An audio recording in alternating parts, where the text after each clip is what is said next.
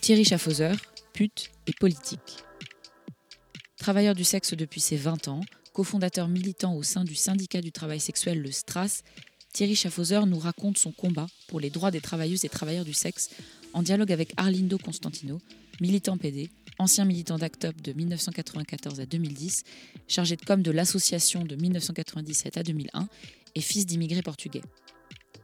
Du MAG, Thierry Schaffhauser rejoint ACT Paris au tournant des années 2000, à la recherche d'un type de militantisme politique qu'il n'avait pas trouvé dans ce mouvement.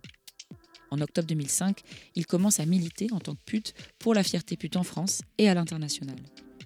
Il revient pour nous sur la création du STRAS, sur l'essor des mouvements TDS en France et sur les différences entre ce syndicalisme en France et à l'étranger. Il évoque aussi les obstacles auxquels les travailleurs et travailleuses du sexe font face dans leur lutte, encore aujourd'hui.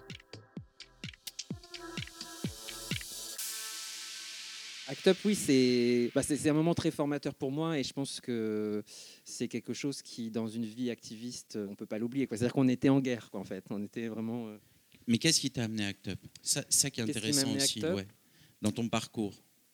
Euh, bah, Tu moi, je pense jeune que. Euh, Oui, bah, l'homophobie, je, je pense que j'en ai une conscience très très rapidement, euh, puisque, enfin, je sais pas, c'est à l'école primaire, on commence à te traiter de fillette, femmelette, je sais pas quoi. Enfin, enfin, je jouais à la corde à sauter avec les filles. Enfin, tout. En fait, je pense que l'homophobie, c'était beaucoup sur la question de genre, en fait, hein, sur. Sur le côté transgression de genre. Et puis, euh, je crois que la première fois où j'ai dit que j'étais PD, ça devait être autour de 11 ans, 12 ans, quelque chose comme ça. Et à l'époque, personne ne voulait me croire. Parce que je pense que ça les arrangeait pas, en fait. C'est-à-dire que tant qu'ils ont le pouvoir de nous euh, singulariser, de nous insulter, tout ça, mais tout d'un coup, ils ont plus ce pouvoir-là. Donc, du coup, en fait, ils voulaient pas euh, admettre. Donc, j'ai, un- on va dire, un deuxième coming out qui arrive plutôt vers, vers 15 ans, où là, je le dis vraiment à tout le monde, ma famille, tout ça. Il y a, y a pire hein, dans la vie, hein. mais ça a été, oui, un peu, un peu dur. Moi, j'étais dans une recherche euh, de liens communautaires. Donc, euh, vers 14-15 ans, j'ai commencé à baiser, mais avec les premiers mecs euh, PD que je croisais, juste parce qu'ils étaient PD, que c'était un lien avec une communauté que j'imaginais, j'idéalisais peut-être, je sais pas. Et puis. Donc, En fait, c'est pas juste des liens interpersonnels que tu as avec d'autres garçons, c'est vraiment l'idée d'aller, de, te lier à la communauté à travers d'autres garçons et de créer un réseau social. euh, à cet âge-là, je enfin, je connaissais pas d'autres personnes euh, LGBT. Enfin, si je, connais- je voyais à la télé Pascal Sevran ou euh, je sais pas des, figures un peu comme ça qui étaient assez stigmatisées et pas forcément des trucs super valorisants, on va dire, mais euh, globalement, c'est milieu des années 90. Si, il y a quand même, effectivement, quand je vois Christophe Marté aussi d'action, ça, c'est quelque chose qui, pour moi, m'a fait beaucoup de bien. Je devais avoir 14 ans, je crois. J'étais avec ma mère. Et je crois que j'ai un truc du style, ah, regarde et tout. Genre, euh, parce que pour moi, c'était une folle qui crie sur un ministre. C'est un truc de pouvoir. Quoi. Et c'est peut-être ça aussi qui a été une des images marquantes pour moi pour euh, arriver à Act Up ensuite. À 15 ans, j'ai essayé de rejoindre le MAG. euh, oui, parce qu'au lycée, j'ai rencontré une, une fille qui était lesbienne. Donc, on était un peu les deux seuls du lycée. euh, et c'est elle qui m'a dit Viens, on va, on va au centre LGBT, tout ça. C'était rue Keller à l'époque. Euh, On était mineurs, donc euh, il n'y avait pratiquement aucune activité pour nous, euh, pour les mineurs. Ils m'ont dit bah, Allez voir le MAG.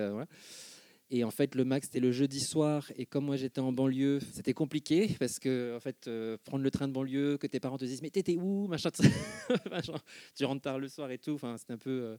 J'ai grandi à Argenteuil, en gros. hein, je suis né à Suresnes, puis vers 7 ans, on a déménagé à Argenteuil. Il y avait une petite, euh, un petit groupe de jeunes gays lesbiennes de 15-16 ans où on, s'était un peu retrouvés, mais on s'était retrouvés sur Paris en fait. Il y avait un garçon que j'avais, un des premiers mecs avec qui j'ai baisé, il travaillait au marché, je sais plus, un samedi matin, j'ai dû le croiser comme ça et tout. Donc là, c'était vraiment hors, com hors communauté. Mais sinon, comme beaucoup de banlieusards, où euh, bah, on prenait le dernier train et puis euh, on prenait le premier métro, premier train, donc, euh, et on passait la nuit à, à Pa- à Paris. Quoi. En termes d'engagement associatif, tu passes au MAG, ça marche pas trop? Bah, c'est pas très politique, on va dire. Enfin, en tout cas, c'est pas la politique que je recherchais, même si ça a son utilité de convivialité, et de, je pense, de créer du lien pour des gens qui ont besoin de créer un lien. Mais c'est vrai que à un moment donné, j'étais dans une recherche plus militante, donc euh, et effectivement, euh, Act Up à ce moment-là euh, est en pleine bataille sur le Pax. et, et je pense que c'est ça qui m'a décidé à pousser la porte et à me dire je vais rejoindre Act Up, même si ça pouvait peut-être faire un peu peur. j'ai du mal à me remettre à ce moment-là, mais Je crois que j'ai mis un peu de temps avant de, comme, Mais- comme beaucoup de gens.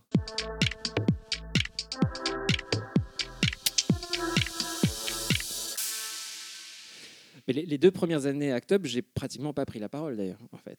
Les deux premières années, on apprend, en fait. Au début, bah, je sais pas, je tapais peut-être des comptes rendus, des réunions de commission, des petits trucs.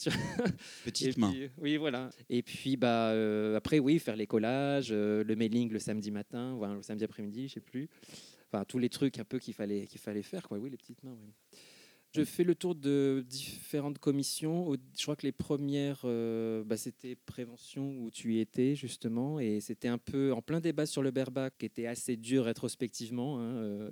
Moi, je, je suivais quoi. Enfin, à ce moment-là, tu apprends aussi quoi. Enfin, Puis en plus, c'est un, débat qui était compliqué. Enfin, on avait collé l'affiche irresponsable, tout ça. Enfin, c'était un, un peu tout ce, ce truc-là. Et puis après, j'ai fait la commission drogues et usages.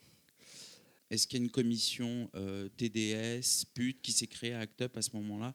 Est-ce que tu as initié un truc? Est-ce que tu avais déjà ça dans la tête? Alors, Est-ce que la euh, question du travail du sexe était déjà dans ton esprit? Non, non. j'ai- Moi, en fait, j'ai rejoint. Si, même si- non, je crois qu'on a créé la commission homophobie, en fait, hein, parce qu'il y avait prévention, mais il n'y avait pas homophobie. Et à un moment donné, on a créé ce que ça- ce qu'on appelait le sex pole avec euh, bah, les- la commission trans, euh, parce qu'il y avait le, le groupe activiste trans. euh. donc là, on, on est déjà vers 2002, 2003, quelque chose comme ça. Donc il y a un peu toutes les thématiques, genre sexualité, on, travaillait un peu ensemble. La commission procession, je crois que c'est Malika qui l'a lancée. Et moi, à ce moment-là, je ne l'ai pas rejoint tout de suite parce que pense que j'étais pas encore out dans Act Up euh, en tant que pute. Je- en fait, je crois que j'ai commencé le travail du sexe à peu près à ce moment-là d'ailleurs. hein. C'est vers, je crois que j'ai commencé en 2002, un petit peu avant que la droite arrive au pouvoir et que tout d'un coup ça de redevienne un sujet. euh, parce qu'en gros, le bleu marine revient à la mode. C'était un slogan d'Act Up euh, après juin 2002. Donc dans un contexte où Le Pen est quand même au second tour, avec une droite assez dure. Et euh, une des premières sorties médiatiques de Sarkozy, euh, ministre de l'Intérieur, c'est il va sur les maréchaux nord, enfin il prépare la loi sur le racolage euh, passif. Et c'est à peu près dans ce contexte-là que je finis par faire mon coming out en RH, qui était un peu, euh, un peu rigolo parce que je, pense que les gens s'y attendaient pas, alors que ça aurait dû être évident qu'il y avait des gens qui faisaient le tapin parmi des jeunes PD. Je rejoins pas tout de suite la commission prostitution parce que en même temps je, je suis pas militant sur ces questions-là. Et puis que moi je pense comme beaucoup de travailleurs du sexe au tout début on se sent pas forcément légitime parce qu'il y a tellement de représentations sur le travail du sexe que au début tu te dis bon peut-être que puis en fait c'est à force tu te rends compte que en fait non c'est comme d'autres euh, sujets euh, très stigmatisés ou peut-être que s'il y a une vérité elle, vient peut-être des personnes elles-mêmes. Mais ça je m'en suis rendu compte au fur et à mesure en rencontrant d'autres travailleurs du sexe et même si j'ai participé hein, aux actions euh, contre l'USIT, euh, toutes les actions d'ACT UP qu'on faisait euh, contre cette loi sur le racolage, il y a eu le rassemblement devant le Sénat qui a été un peu un, un renouveau du mouvement des travailleurs du sexe, puisqu'il y avait eu 75 avec l'occupation des églises. Il y avait eu la création des associations de santé communautaire avec le bus des femmes fin des années 80, donc toute cette histoire-là. Mais le fait de refaire une manif grand public euh, devant le Sénat comme ça, il y avait comme l'idée que les putes n'étaient pas un sujet, enfin, on pouvait pas être un sujet politique à ce moment-là. Et je, me rappelle du bouquin de Lilian Mathieu qui dit que c'est euh, un mouvement improbable euh, et que 75, on a bénéficié du soutien de certaines féministes, même des abolitionnistes d'ailleurs. Mais les gens pensent qu'on avait, que les putes n'avaient pas la capacité culturelle, politique pour être autonomes politiquement en tant que mouvement social.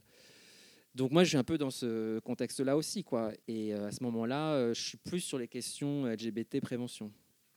Je rentre dans le mouvement pute en 2005, donc un certain temps déjà après être à ACT UP. hein. Et c'est au moment où il y a la conférence européenne des sex workers à Bruxelles qui, euh, qui va se tenir euh, donc en octobre 2005. C'est Giulia Garafalo, une activiste italienne, qui, euh, qui vient nous chercher, parce qu'en fait, elle fait un peu le tour des différents pays européens en cherchant euh, où sont les activistes qu'on les invite pour la conférence européenne, puisque comme il n'y avait pas de... Enfin, il y avait si, il y avait des mouvements dans certains pays. Au Royaume-Uni, il y avait un syndicat déjà. Et, en fait, euh, je pense que des gens ont dû lui dire, bah, va voir Act Up, parce qu'en plus, elle cherchait aussi des garçons et pas que ce soit pas que des femmes et tout.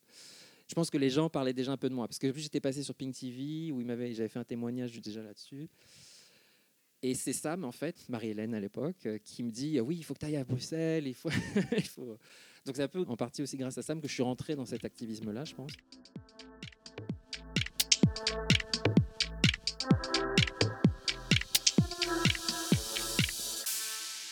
Ça dure 3-4 jours. hein. Euh, mais c'est un moment important parce qu'il y a 200 travailleurs du sexe de toute l'Europe qui se rencontrent. Et c'est là où je me dis, mais en fait, euh, si, il faut y aller. quoi. Et c'est là où je me dis, il faut qu'on qu'on milite aussi sur ces questions-là en France, avec cette perspective activiste que j'ai acquise grâce à ACT UP. C'est-à-dire qu'à ce moment-là, tu avais quand même le PAST, le bus des femmes, il y avait un tissu associatif qui existait, mais qui était très tourné sur euh, euh, le service santé, accompagnement social et avec un discours activiste, mais qui était manifestement pas audible pour les pouvoirs publics qui ont fait passer cette loi sur la collage. Je suis pas tout seul, parce qu'il y avait Nikita aussi, il y avait bah, Camille Cabral, il y avait tout un petit groupe, euh, on se dit euh, peut-être qu'il faut reprendre justement certains outils euh, queer que j'ai appris avec ACT UP, notamment sur le concept de fierté, de réappropriation de l'insulte. Et donc, on a lancé l'idée de la pute Pride, qui a été faite en, mars 2006. Et je me rappelle qu'à l'époque, effectivement, même au niveau des soutiens, ça n'a pas été si simple. Je me rappelle que Emmanuel nous avait dit en RH ne le faites pas parce que vous aurez que vos yeux pour pleurer, ça va pas marcher. On est resté quand même ACT UP, hein, euh, mais on a voulu créer aussi un groupe euh, en plus. Je pense que ça a fonctionné, euh, en tout cas sur l'aspect médiatique, parce qu'on a vraiment joué un peu des codes stéréotypés que les gens avaient. Je, me rappelle la première Pute Pride, effectivement, on était 100 manifestants, mais on était 200 avec les journalistes. Parce qu'il y avait autant de journalistes que de manifestants. Je crois qu'à part TF1, euh, tout le monde avait couvert le truc et ça vous avait tous surpris. On, personne ne s'attendait à ça. Quoi. Donc on a un peu continué, puis finalement, euh, euh, moi j'espérais qu'on rassemblerait beaucoup de monde et qu'on devienne un mouvement très fort, voilà, parce que la médiatisation aurait fait que. ça ne s'est pas passé comme ça, parce que je pense qu'en partie la notion de fierté, c'est bah, compliqué et qu'en fait c'est très marqué culturellement queer PD trans, on va dire. Et donc, je pense qu'il y a beaucoup de femmes qui ont, beaucoup parmi les jeunes qui ont compris, mais je pense que les traditionnels, ça leur a, ça leur a pas parlé de la même manière et je pense qu'elles n'ont elles ont pas suivi. Mais euh, du coup, on s'est concentré plutôt sur essayer de fédérer un peu tout ce qui existait au niveau associatif, donc avec les assos de santé communautaire, avec euh, un collectif des femmes de Vincennes, c'était euh, c'était quoi leur nom déjà? C'était Femmes de droit, droit des femmes. Il y avait le PASS, enfin voilà, il y avait plein d'assauts qui étaient déjà composés de travail du sexe. Donc on a essayé de fédérer un peu plus tout ça. Et en fait, on a rejoint le collectif Droit et Prostitution, qui à l'époque, en fait, n'était pas un collectif communautaire, au sens où ça a été fondé bah, en 2002, donc au moment où il y a eu les débats sur euh, la loi Sarkozy, par des alliés. Euh, ça a été fondé par des juristes, des avocats, euh, des gens de la lutte contre le sida. Bon. Et en fait, on l'a investi, et puis au fil des années, c'est devenu une fédération. Enfin, maintenant, c'est la Fédération Parapluie Rouge qui est complètement communautaire, au sens où euh, bah, toutes les assos qui sont membres doivent être euh, dirigés euh, par des travailleurs du sexe. Donc voilà, il y a ce travail de fédération qui, petit à petit, qui va amener à la création du Stras en 2009. moi, je suis à Londres à ce moment-là. Je pars de Paris en 2007. Parce que, alors, pour la légende, on va dire que c'est à cause de Sarkozy. Non, parce qu'il avait dit à l'époque, la France aimait là ou quitter là. Et du coup, je me suis dit, je crois que je vais quitter la France. Non, mais c'était une campagne très dure avec l'histoire du Karcher, euh, très raciste. Je trouvais ça très violent. Et puis, en plus, euh, au niveau de ma vie privée aussi, euh, j'ai été viré de mon appart. Parce qu'ensuite, à la pute Pride, en fait, les gens, mes voisins m'ont vu à la télé. Donc, il y a eu une pétition, tout ça. Ce que j'ai pas su tout de suite, mais c'est ma gardienne qui m'a informé. Parce qu'en fait, elle s'était plaint qu'ils avaient fait une pétition contre elle, parce qu'en fait, c'est la première euh, gardienne arabe euh, qu'on avait dans la résidence. Donc c'était euh, Port de Saint-Cloud, donc c'était quand même le 16e arrondissement, même si le 16e pauvre, mais c'est quand même le 16e arrondissement, avec plein de petites mamies, tout ça. Dont une qui nous surveillait par la fenêtre avec, je sais pas, c'était des, non, c'était peut-être pas des, je sais plus, c'était des jumelles, ou je sais plus. On était surveillés quand même.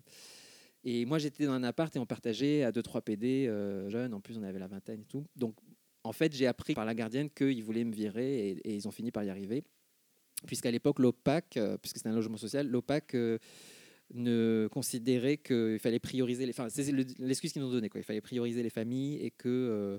Euh, même si on s'est dit est-ce qu'il faut qu'on se paxe et tout ça? Et en fait l'avocate a dit de toute façon ça sert à rien parce que à ce moment-là le PAC n'était même pas encore reconnu par l'OPAC comme critère de familial et tout ça bon donc on s'est fait virer et à ce moment-là je me suis dit bon bah autant autant partir à Londres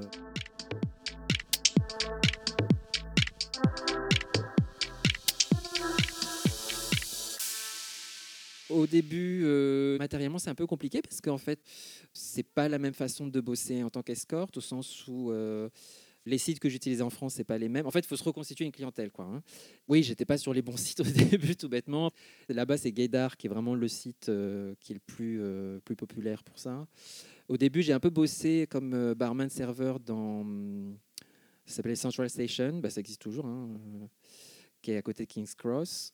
C'était sympathique, puisque j'étais celui qui avait le plus de pourboire, parce que j'avais compris qu'en me mettant torse nu dans le, le bar du sous-sol, qui fait les soirées euh, un peu backroom, tout ça au fond, bah, en fait, c'est là où tu avais le plus de pourboire et tout.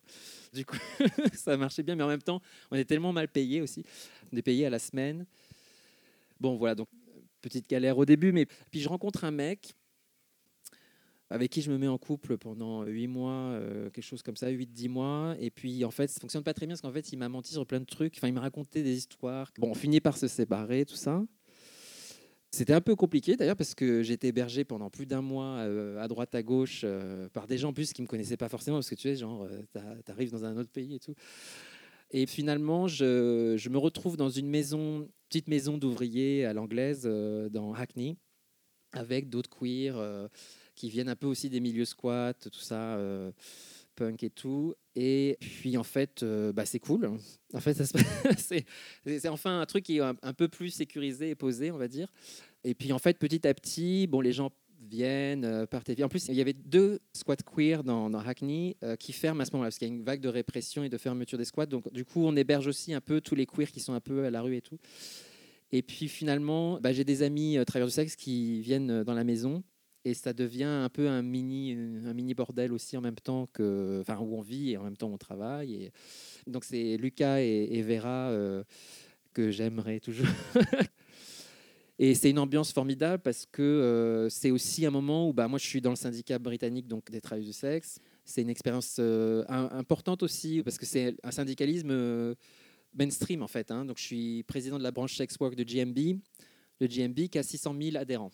GMB, à la base, ça a été créé au 19e siècle. Donc, je crois que c'était euh, Gas Boilmaker euh, Union. Donc, c'est vraiment un syndicat mainstream. Mainstream, pas, euh, mainstream. 600 000 adhérents. Un syndicat communautaire. voilà, non, il n'y a pas de. Donc, c'est très différent du Stras, quoi. Hein. c'est vraiment. En fait, c'est Anna Lopez, qui était une traductrice portugaise vivant à Londres, qui a créé le syndicat en 2000.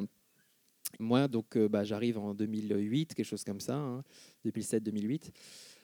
Et je crois que c'est en 2009 où je me fais élire euh, président de cette branche. Euh. Mais pas seulement, parce qu'en fait, après, contrairement au mouvement syndical français, là-bas, ils essayent d'être unis quand même. Donc, ce qu'on appelle le Trade Union Congress, TUC, qui regroupe un peu tous les syndicats euh, du pays. Et chaque année, ils organisent des congrès. Donc, tu as le congrès du TUC, où ils votent des motions de politique générale, de positionnement syndical et politique. Et puis aussi, à force de, des luttes communautaires des minorités, dans les années 90, ils ont créé ce qu'ils appellent des euh, Equality Congress. Donc, tu as le congrès LGBT, euh, le congrès des femmes, congrès des handicapés et Black and Ethnic Minorities. Donc, tu as quatre aussi congrès égalité chaque année à côté du TOC général. Donc, il y a un vrai mouvement de syndicalistes LGBT qui appartient au mouvement Labour, hein, mouvement syndical, mais qui est aussi assez fort et indépendant quand même. Et moi, je me retrouve secrétaire du réseau des syndicalistes LGBT de la région de Londres. Est-ce que tu penses que ce contexte de lutte euh, aurait été possible dans un contexte syndical français? Ah non, pas du tout. Bah non, parce qu'en France, déjà, les syndicats ils sont divisés. Euh, les organisations LGBT au sein des syndicats, elles sont pas très respectées, je pense. Enfin, après, je dis ça, il faudrait leur demander directement, mais l'impression que j'ai de l'extérieur, c'est que bah, il n'y a pas de congrès LGBT annuel dans le monde syndical avec tous les syndicats qui disent ah bon bah ok vous voulez euh, défendre tel truc donc ça devient la position du syndicat. Là-bas en 2010 je crois j'ai fait passer une motion pour la décriminalisation du travail du sexe qui a été adoptée par le congrès des syndicalistes LGBT et du coup c'est euh, devenu une position des syndicats du pays. Bon après il y a des abolitionnistes qui ont fait le, le truc arrière euh, mais donc ça reste un truc controversé mais globalement j'avais le soutien de tous les syndicalistes LGBT du Royaume-Uni. Et donc euh, j'étais en fait même euh, un peu une figure un peu mainstream dans le mouvement Labour. À l'époque, Corbyn n'était pas du tout leader du Labour Party, mais moi j'avais rejoint le groupe de Corbyn en fait. J'ai fait la politique cracra, ce que j'appelle la politique cracra, c'est-à-dire rentrer dans les partis pour faire du lobby, de l'entrisme et tout ça. Et donc, bah, le Labour Party fonctionne d'une telle manière euh, au Royaume-Uni qu'en fait, c'est les syndicats qui ont créé le Labour Party. En fait. Donc, du coup, en tant que syndicaliste, on passe les étapes la cellule ou du groupe local ou comme on dit euh, the ward en anglais.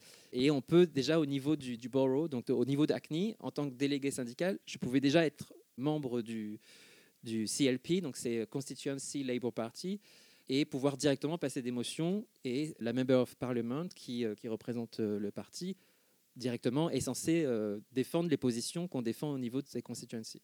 Et en tant que syndicaliste affilié au Labour Party, tu passes direct l'émotion et euh, donc déjà tu gagnes une étape et en plus bah, c'est vrai que moi j'étais donc dans cette tendance euh, de l'extrême gauche du Labour Party quoi.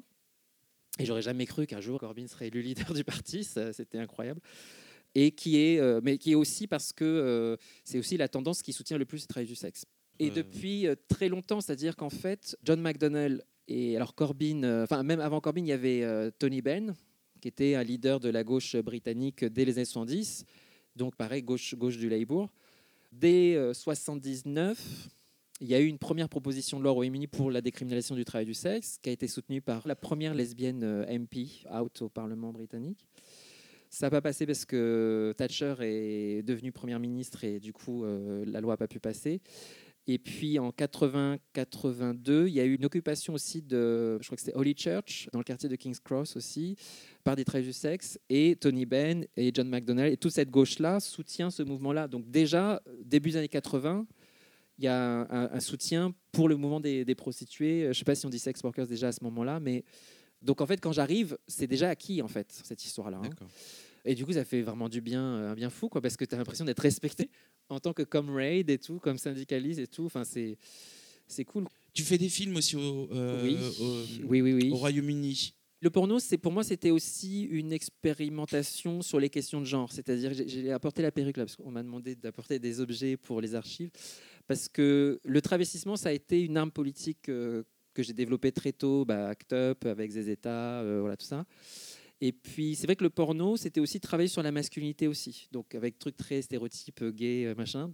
En fait, au début, c'est Triga qui m'a approché, hein, via mon profil d'escorte. Enfin, je dis ça, normalement, ils sont pas censés faire ça, donc je suis pas censé le dire publiquement, mais c'est pas grave.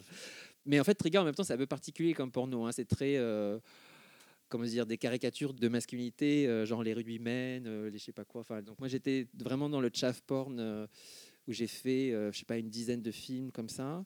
Parce qu'en fait, une fois que je l'avais fait pour du coup, toutes les prods un peu similaires m'ont toutes contacté. Donc, j'ai fait euh, Eurocream, euh, j'ai fait Heartbreak Lads, enfin, j'en ai fait plusieurs, quoi. Donc, un peu toujours un peu le même créneau. Et puis, je rentre en 2012 à Paris parce que je tombe très amoureux d'un mec qui fait que je rentre à Paris pour vivre avec lui. J'étais toujours connecté au Stras euh, bah, via Internet. Euh, dès qu'il y avait une manif Paris, euh, je prenais le, bus pour venir à, Paris, tout ça. Mais, là, je suis de nouveau à Paris. Et je m'investis beaucoup plus au Stras à ce moment-là. Et ça tombe au moment 2012, bah, la gauche revient au pouvoir. Et il nous relance le débat sur la pénalisation des clients. Donc, une nouvelle bataille très dure.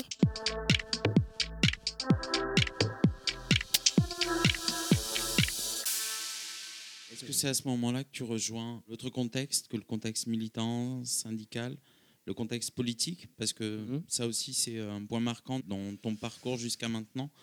C'est le fait que tu intègres ELV. J'avais adhéré, euh, je crois, en 2008 pour soutenir Pascal Ourbi, donc était une candidate euh, trans. Euh, je crois que j'avais adhéré à ce moment-là. Mais bon, c'était juste une campagne municipale et c'était vraiment soutenir une copine voilà, dans, dans un cadre d'une municipale.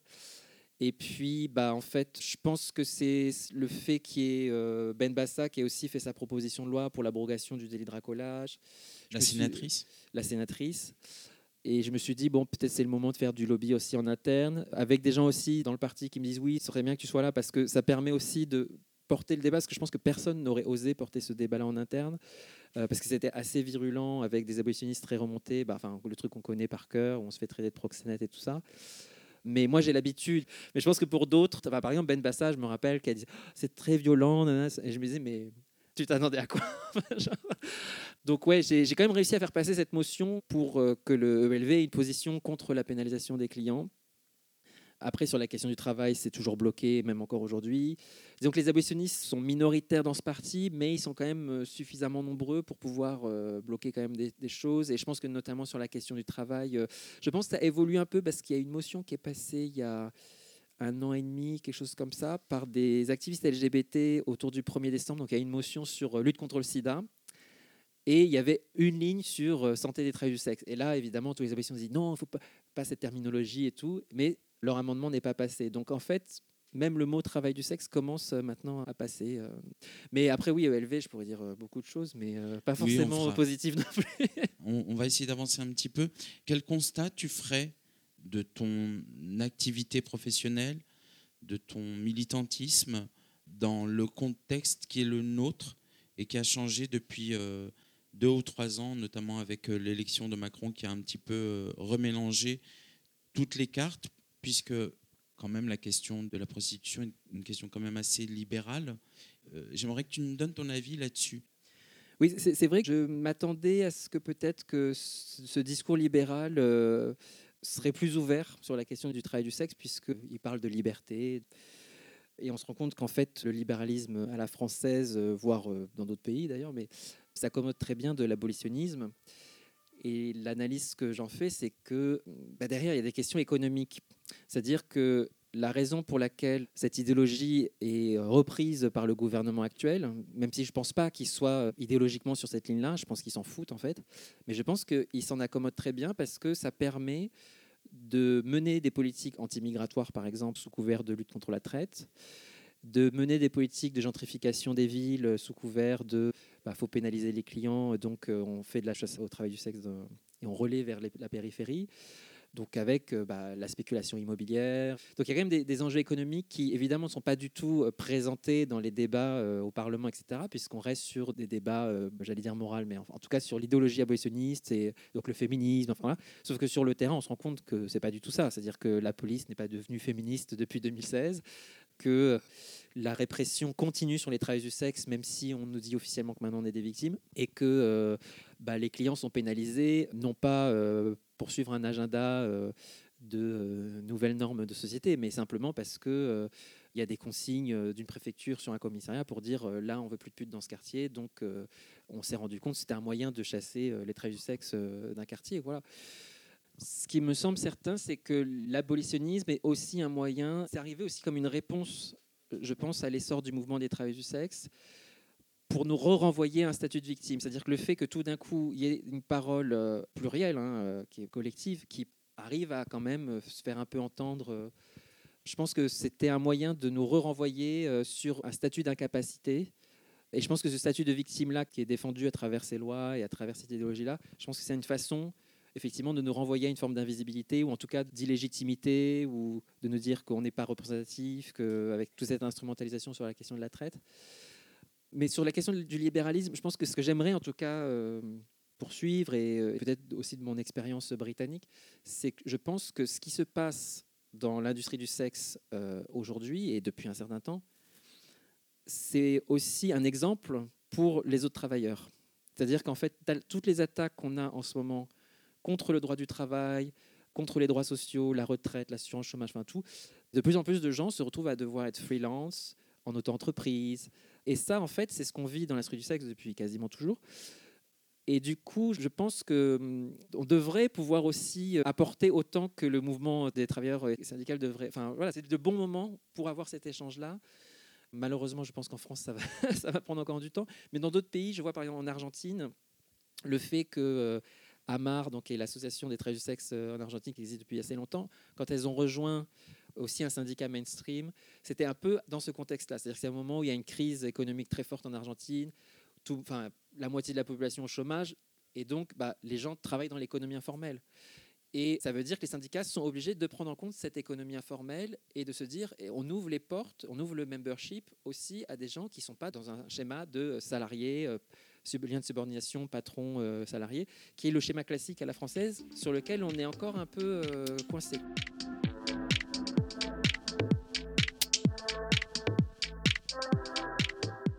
un enregistrement réalisé par Nathan Aran au Centre LGBTQI, de Paris-Île-de-France le 16 février 2020.